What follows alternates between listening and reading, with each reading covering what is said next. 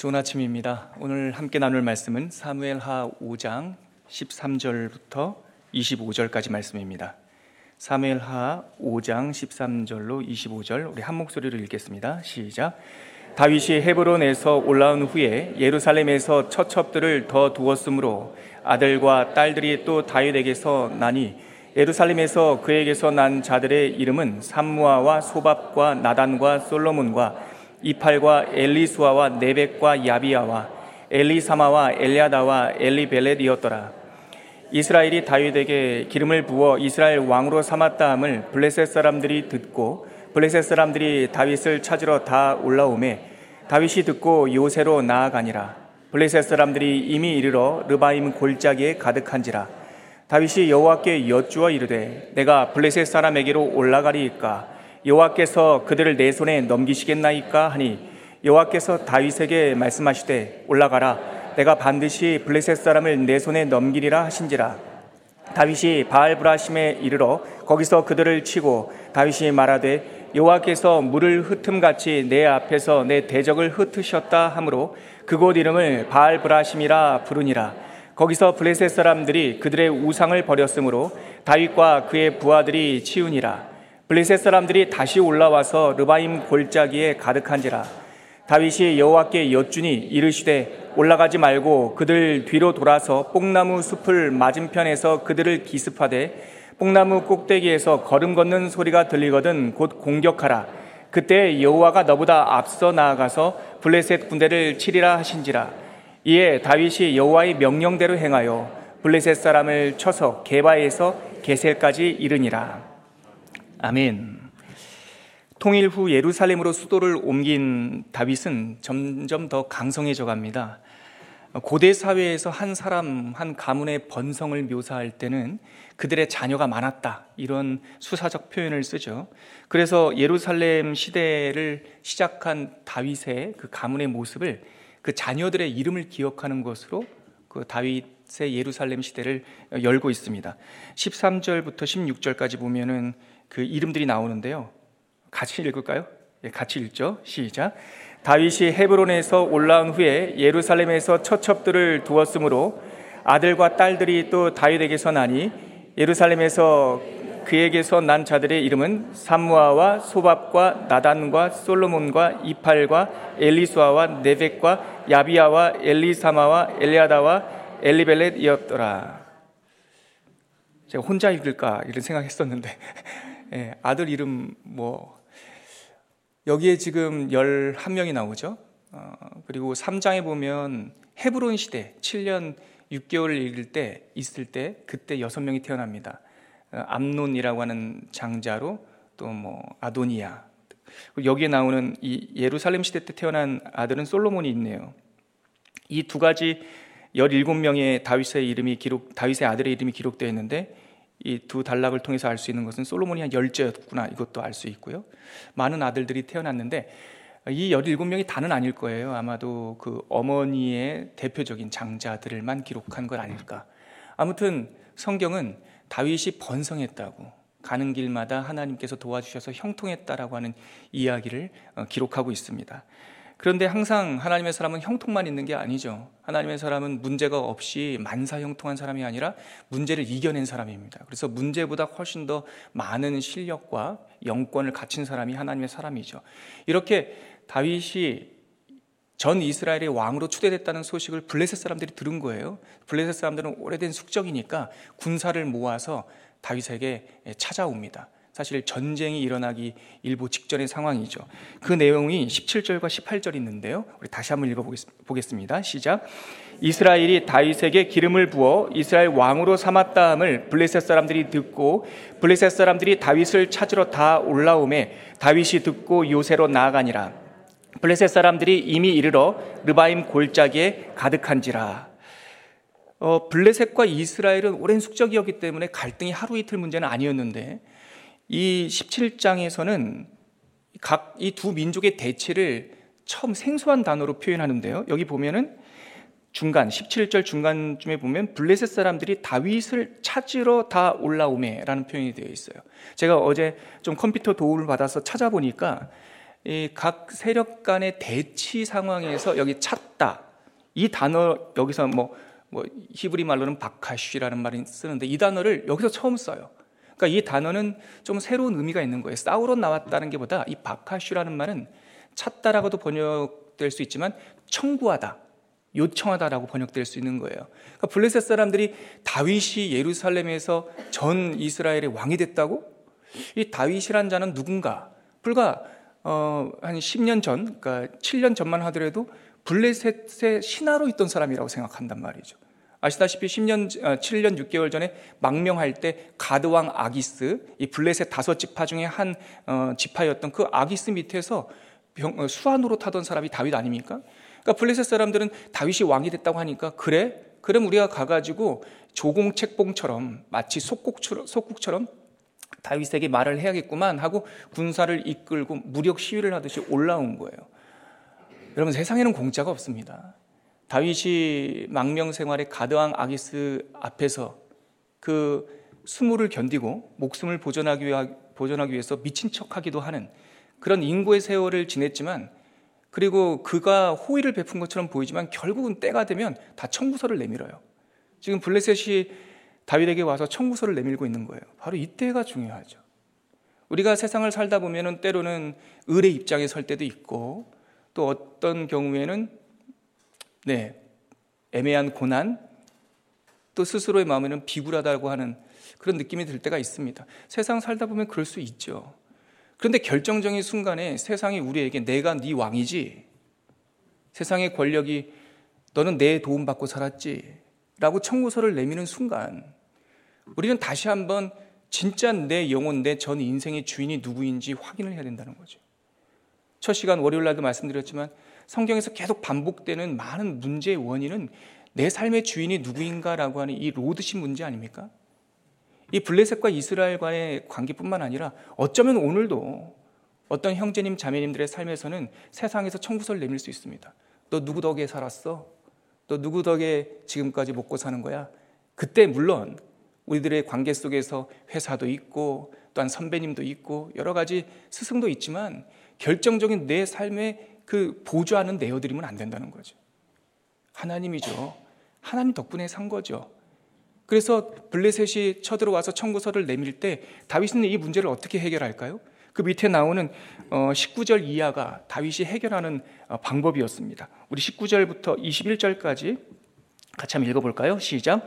다윗이 여호와께 여쭈어 이르되 내가 블레셋 사람에게로 올라가리이까? 여호와께서 그들을 내 손에 넘기시겠나이까? 하니 여호와께서 다윗에게 말씀하시되 올라가라. 내가 반드시 블레셋 사람을 내 손에 넘기리라 하신지라 다윗이 바알 브라심에 이르러 거기서 그들을 치고 다윗이 말하되 여호와께서 물을 흩음 같이 내 앞에서 내 대적을 흩으셨다 하므로 그곳 이름을 바알 바알 브라심이라 부르니라 거기서 블레셋 사람들이 그들의 우상을 버렸으므로 다윗과 그의 부하들이 치우니라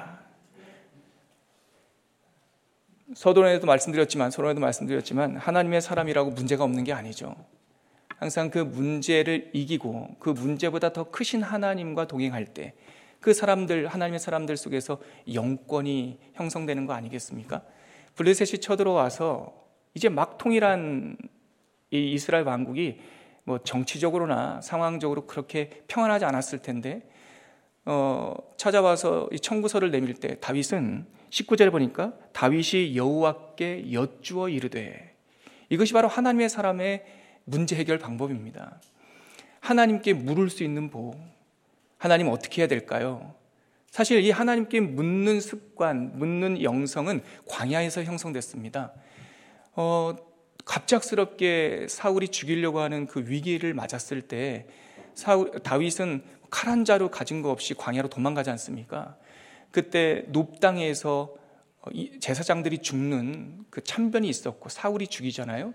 그 참변 가운데 아비아달이라고 하는 한 아들이 아이멜렉이라는 제사장의 아들이 도망쳐 왔습니다. 그가 다윗에게 이 아둘람굴로 도망쳐 올 때 아비아들이 갖고 온 게 에봇이란 걸 갖고 왔다 그랬지 않습니까? 이 에봇은 제사장의 이 제사장 목장 위에 있는 조끼인데 그 안에 우림과 둠밈이라고 하는 두 돌이 있어요. 그래서 개인적인 문제뿐만 아니라 국가적인 큰 이슈를 만나면 어, 왕이나 리더들은 제사장에게 가서 우림과 둠밈을 통해 여호와의 뜻을 묻습니다. 어, 사무엘 상에서 광야에서 방황할 때 아비아달이 찾아온 이후로 다윗의 행적에 대한 묘사에서 특징은 항상 무슨 일이 있으면 다윗이 여호와께 묻자와 이르되 계속 반복돼요. 그 광야에서 단련된 영성 습관 요즘으로 말하면 어떻게 번역할 수 있을까요? 기도죠. 기도입니다. 물론 다윗은 국가적인 리더였지만 우리들도 우리의 삶 속에서 어떤 문제가 발생하면 여호와께 묻지요. 그리고 여호와의 말씀을 듣죠.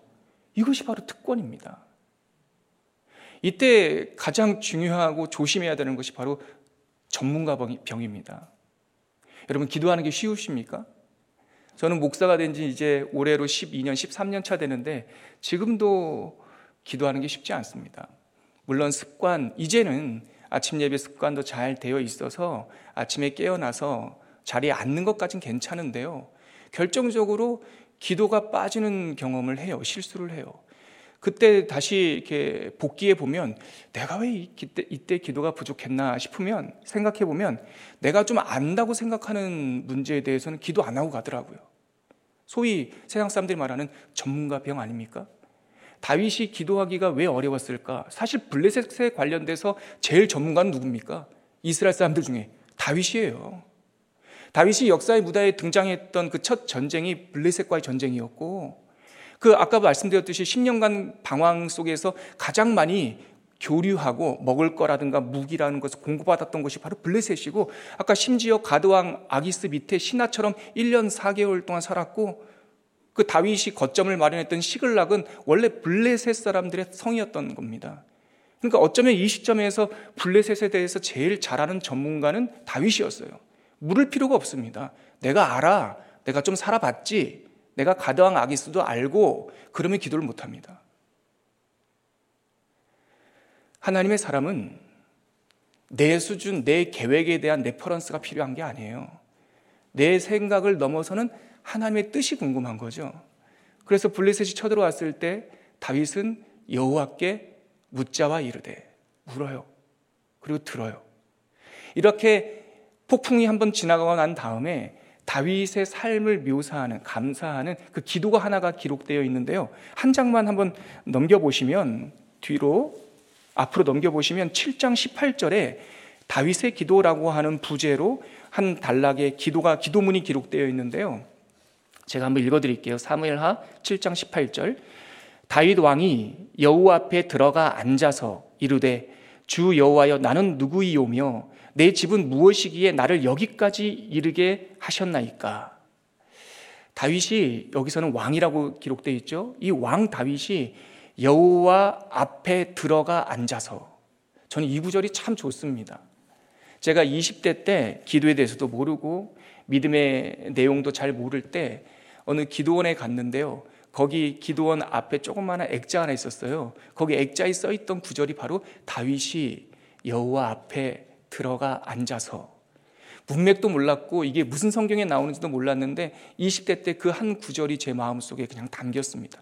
훗날 제가 찾았죠. 컴퓨터를 통해서 찾아보니까 여기에 있더라고요. 그리고 여호와 앞에 들어가 앉았다라고 하는 표현은 다른 데는 잘 안 나옵니다.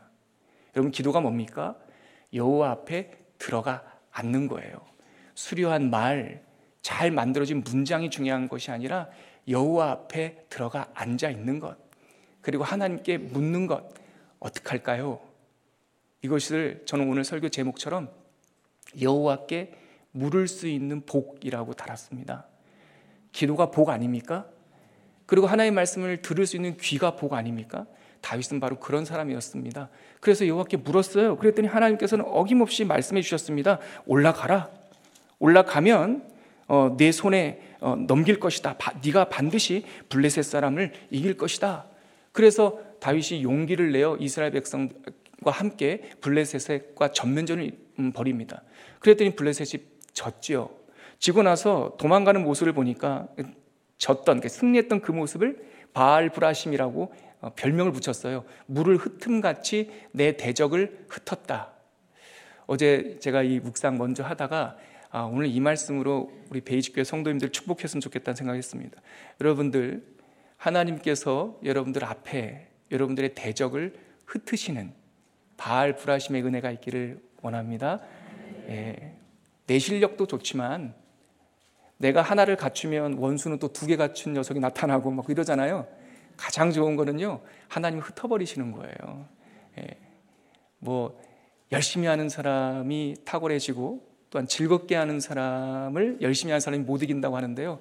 저는 거기다 뭐 word play처럼 하나를 이렇게 붙이자면 열심히 하는 사람 위에 즐겁게 하는 사람이 있다면 즐겁게 하는 사람 위에 하나님이 도와주는 사람이 있습니다. 하나님께서 이렇게 싹 흩어버리시면 문제가 순조롭게 풀리죠. 근데 그 다음 장면 한번 보세요. 21절 제가 한 번만 더 읽어 볼게요. 거기서 블레셋 사람들이 그들의 우상을 버렸으므로 다윗과 그의 부하들이 치우니라. 여기서 블레셋 사람들이 그들의 우상을 버렸으므로 여기에 제가 어제 마음이 눈이 이렇게 좀 가더라고요. 우상은 버리죠, 여러분. 종교는 버릴 수 있죠. 아이들 요즘에 저희 교회 아이들이 점점 이제 이렇게 찾아오는데 코로나 한참 때에 홀미듬 있는 아이들 있잖아요. 부모님은 믿지 않고 어, 저희는 이제 동네에 있는 교회니까 친구들 따라서 교회에 나오는 친구들이 어린이들이 있어요. 다시 이제 코로나 이후에 찾아오고 있습니다. 너무나 감사한데 아이들끼리 하는 말 이렇게 들어보면 교회 가자 그러면은 아이들끼리 뭐라고 하냐면 어 나 교회 끊었어. 어, 다 알아들어요. 이게 무슨 말인지. 아이들은, 아이들의 눈높이에서는 교회가 학원처럼 혹은 뭐 스포츠 센터처럼 그래서 끊었어라는 반어를 쓰는데 여러분, 아이들의 언어니까. 근데 우리들의 마음속에 혹시 우리도 교회를 끊다, 등록하다 혹시 뭐 이렇게 생각하시지 않습니까? 여러분, 종교는 그럴 수 있죠. 종교는 끊을 수 있죠. 예, 내 선택도 끊을 수 있죠. 근데 하나님은 끊을 수 없습니다. 하나님은 우리 창조주이시고 아버지신데 우리가 아버지의 손을 놓는다 한들 하나님께서 우리 손을 놓겠습니까? 설사 시편에 이런 말씀 있잖아요. 너희 부모가 다윗의 노래입니다. 너희 나의 부모가 나, 나를 잊는다 할지라도 하나님은 나를 잊지 않는다고. 이사에서 말씀은 내가 네 이름을 내 손바닥에 새겼다고. 예수님의 그 십자가 상흔은 우리들의 이름을 당신의 몸에 새기신 그 구원의 징표 아니겠어요? 블레셋 사람들은 그들의 우상을 버립니다. 우상은 버릴 수 있고 종교는 버릴 수 있지만 하나님은 버릴 수 없죠. 우리가 다윗을 통해서 배울 수 있는 것은 하나님과 꼭 붙들고 살아갔던 한 평범한 사람. 그를 하나님께서 양들의 목자를 충실했던 이 사람을 이스라엘의 목자로 삼으시는 하나님의 열전을 우리가 지금 읽고, 읽고 있는 거죠. 그 다음에 보면은 원수는요, 한 번으로 안 끝납니다, 여러분. 한 번 해서 이기면 또 많이 준비해서 또 찾아와요. 그 이야기가 22절, 아, 23절 이하에 있는데요. 두 번째 공격, 두 번째 공격입니다. 22절부터 읽을게요. 시작.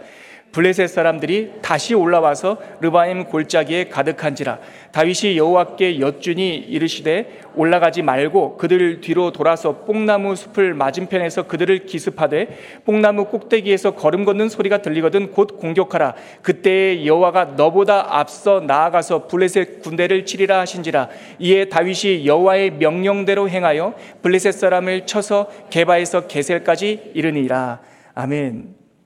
블레셋이 또 들어오잖아요.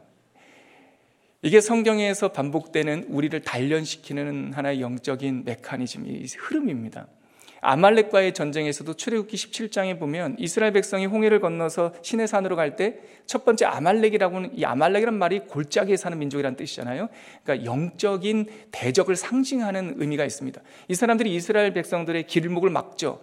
그때 여러분들 아시다시피 여우수아 장군이 앞으로 나가서 선봉에 서고 모세가 어, 위에 올라가서 기도하면서 아론과 훌과 손을 받쳤던 그 장면이요.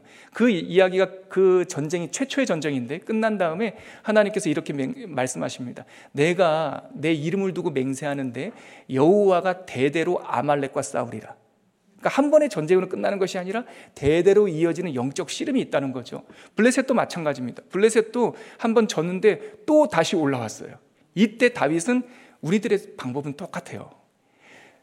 적은 가면을 바꾸고 다양하게 나타나지만 하나님의 사람이 그 문제를 이겼던 방법은 아브라함 때나 다윗 때나 지금 현대 사회나 똑같아요. 다시 다윗은 하나님께 여쭈어 묻습니다. 기도합니다. 그런데 이번에 응답은 23절 보니까 하나님께서 말씀하시는데 올라가지 말라. 아니, 처음에는 올라가라 그랬잖아요.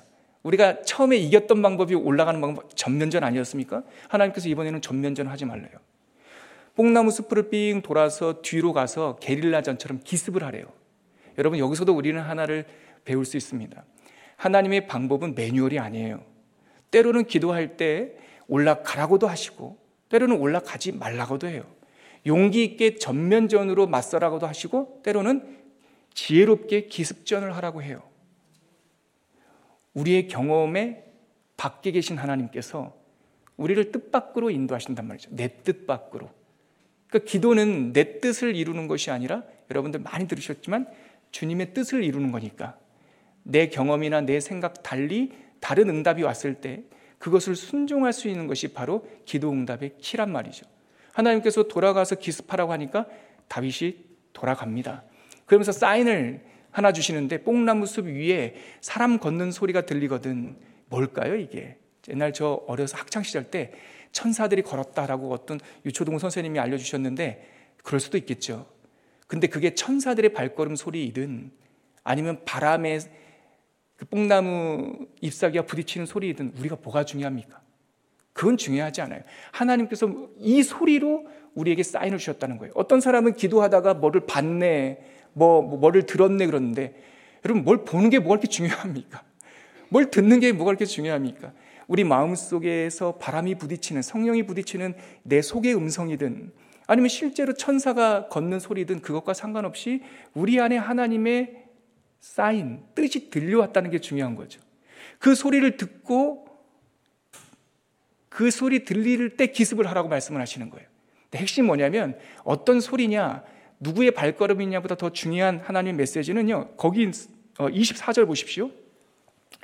뽕나무 꼭대기에서 걸음 걷는 소리가 들리거든 공격하라. 곧 공격하라 하고 나서 그 다음에 이게 핵심입니다. 바로 그때에 여호와가 너보다 앞서 나가서 블레셋 군대를 치리라. 기도 응답이란 내가 뒤로 빠지고 하나님께서 우리보다 앞서 나가시는 그것. 하나님께서 일하심을 확증해 주시는 것. 그것이 기도 응답 아니겠습니까? 우리가 기도해서 능력을 주입받습니까? 이거 제가 옛날 신학교 다닐 때 이단이라고 그랬어요. 우리가 우리가 받은 구원의 은혜는 주입된 은혜가 아닙니다. 주유소 가가지고 기름 한 몇만 원치 넣은 게 아니에요. 그건 내 이거 쓰는 끝이죠. 그러면 주입이 아니고 뭘까? 은혜는 주입이 아니라 전가다라는 말을 쓰더라고 좀 어려운 말이죠. 학자들이 하는 말이니까 전가가 뭘까? 쉽게 얘기하는데요. 큰 기관차가 객차를 끌고 가는 힘이라는 거예요. 그러니까 우리의 능력, 권능은 나에게 하나님께서 에너지를 넣어주는 것이 아니라 우리를 이끌어 주시는 거죠. 기도 응답은 내가 그 문제를 풀 수 있는 능력을 주시는 것을 넘어서서 우리보다 앞서 하나님께서 행하시겠다라고 하는 확증. 이것이 바로 기도 응답인 것이죠. 뽕나무 소리에서 사람, 뽕나무에서 사람 걷는 소리가 들리거든 그때 공격하라. 그러면 그때에 여호와가 너보다 앞서 나가서 블레셋 군대를 치리라. 여러분 오늘 말씀 속에서 우리는 몇 가지 하나님의 사람이 누리게 되는 복을 세워볼 수 있습니다. 첫째, 하나님의 사람은 문제가 없는 사람이 아니라 문제를 이기는 사람인데 그 문제를 이기는 여정 속에서 하나님께 물을 수 있는 복을 누리는 사람. 하나님의 말씀을 들을 수 있는 귀가 있는 사람. 이것도 복이죠. 또 하나님께서 앞서가시는 뒤를 쫓아갈 수 있는 순종이 있는 사람. 옛날 믿음의 선배들 이 자서전을 읽어보면은요, 기도 응답 받기를 기도하십시오. 그러나 기도 응답 받았다고 뛰어나가지 마십시오. 기도 응답 된 것을 하나님께서 앞서 나가는 그 뒤를 보고 가십시오. 참 큰 은혜가 됐어요. 제가 월요일부터 말씀을 전했는데 어떤 분들은 저 사람이 도대체 누군가? 어, 부목사님 새로 왔나? 근데 부목사로 보기에는 나이가 많아 보이고 사실 저는 4년 전까지 베이직 교회를 섬기고 베이직 교회에서 수련했던 도병준이라는 사람입니다. 4년 만에 어, 모교에 와서 목사님의 강단에 이렇게 말씀을 전할 수 있어서 감회가 새롭는데 참 근데 똑같은 장소, 똑같은 자리, 저 이 자리 많이 앉았거든요. 그리고 똑같은 기도 하니까 친정 온 것처럼 편안합니다. 제가 베이직에서 받은 복이 참 많은데요. 제일 큰 복 하나 꼽아보라고 하면 이 물을 수 있는 복입니다. 저는 기성교회에서 기성교단에서 안수를 받고 베이직에 왔는데 베이직에서 가장 충격적이었던 것은 뭐 하나 당연한 게 없었어요. 설교, 세례, 성찬, 목회 이 모든 것들이 그냥 몸에 습득된 것들을 묻지 않고서는 설교가 뭐죠? 목사가 뭐죠? 교회가 뭐죠? 성찬은 뭐죠? 세례는 뭐죠? 묻지 않고서는 살 수가 없었어요. 근데 그때 물었던 그 기도, 그때 익혔던 그 듣는 것과 배웠던 것이 지금 제가 살고 있는 한 구석에서 목회하고 있는 그 지역의 모든 영양분이 되었습니다. 그것이 제가 베이직에서 받았던 큰 은혜고 복입니다. 여러분들에게도 그 복이 있기를 바랍니다. 오늘도 아침에 기도하실 때 하나님의 음성 듣는 은혜가 있길 바랍니다. 같이 기도하겠습니다. 함께 기도할 때 하나님 물을 수 있는 복 놓치지 않게 도와주십시오. 들을 수 있는 귀를 주십시오. 하나님의 뒷모습을 따라 여호와가 앞서 나가는 그 은혜를 따라 걸어가는 믿음과 순종을 허락하여 주시옵소서. 그렇게 한번 기도하겠습니다. 하나님 아버지 감사합니다. 다윗이 우리에게 전해주는 이 이야기를 통해서 하나님을 배웁니다. 하나님, 우리가 어떤 문제를 만나든 하나님께 물을 수 있는 복을 허락하여 주시옵시고 기도가 끊어지지 않도록 도와주시고 묻는 것으로 그치는 것이 아니라 하나님의 뜻을 듣고 분별할 수 있는 귀를 우리에게 믿음을 허락하여 주시고 응답을 받았다 해서 내가 섣불리 뛰어나가는 성급함이 아니라 먼저 앞서 행하시는 하나님의 뒷모습을 보고 걸어갈 수 있는 하나님의 사람들 다 될 수 있도록 은혜 내려 주시옵소서.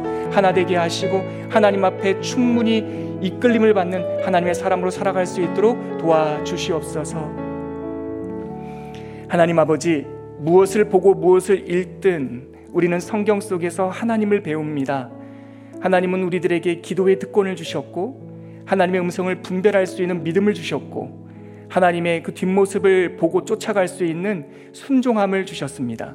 이 아침 시간까지 나와서 기도하는 당신의 백성들 깊은 마음까지 통찰하시고 오래된 기도 제목까지 다 들으시는 주님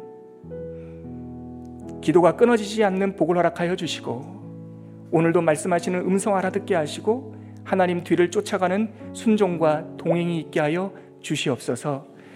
이제는 십자가 위에서 순종의 모범을 우리에게 보여주신 예수 그리스도의 은혜와 하나님 아버지의 극진하신 사랑하심과 성령 하나님의 오늘도 함께 하시며 우리를 하나님과 연결시켜 주시는 그 충만하심이 오늘 다윗의 이 이야기를 통해서 물을 수 있는 복, 들을 수 있는 귀, 여호와의 뒤를 쫓아갈 수 있는 순종, 내 가슴에 새겨 그렇게 살겠다라고 결단하는 당신의 귀한 백성들 머리머리 위에 지금부터 영원까지 함께 계시기를 간절히 축원하옵나이다.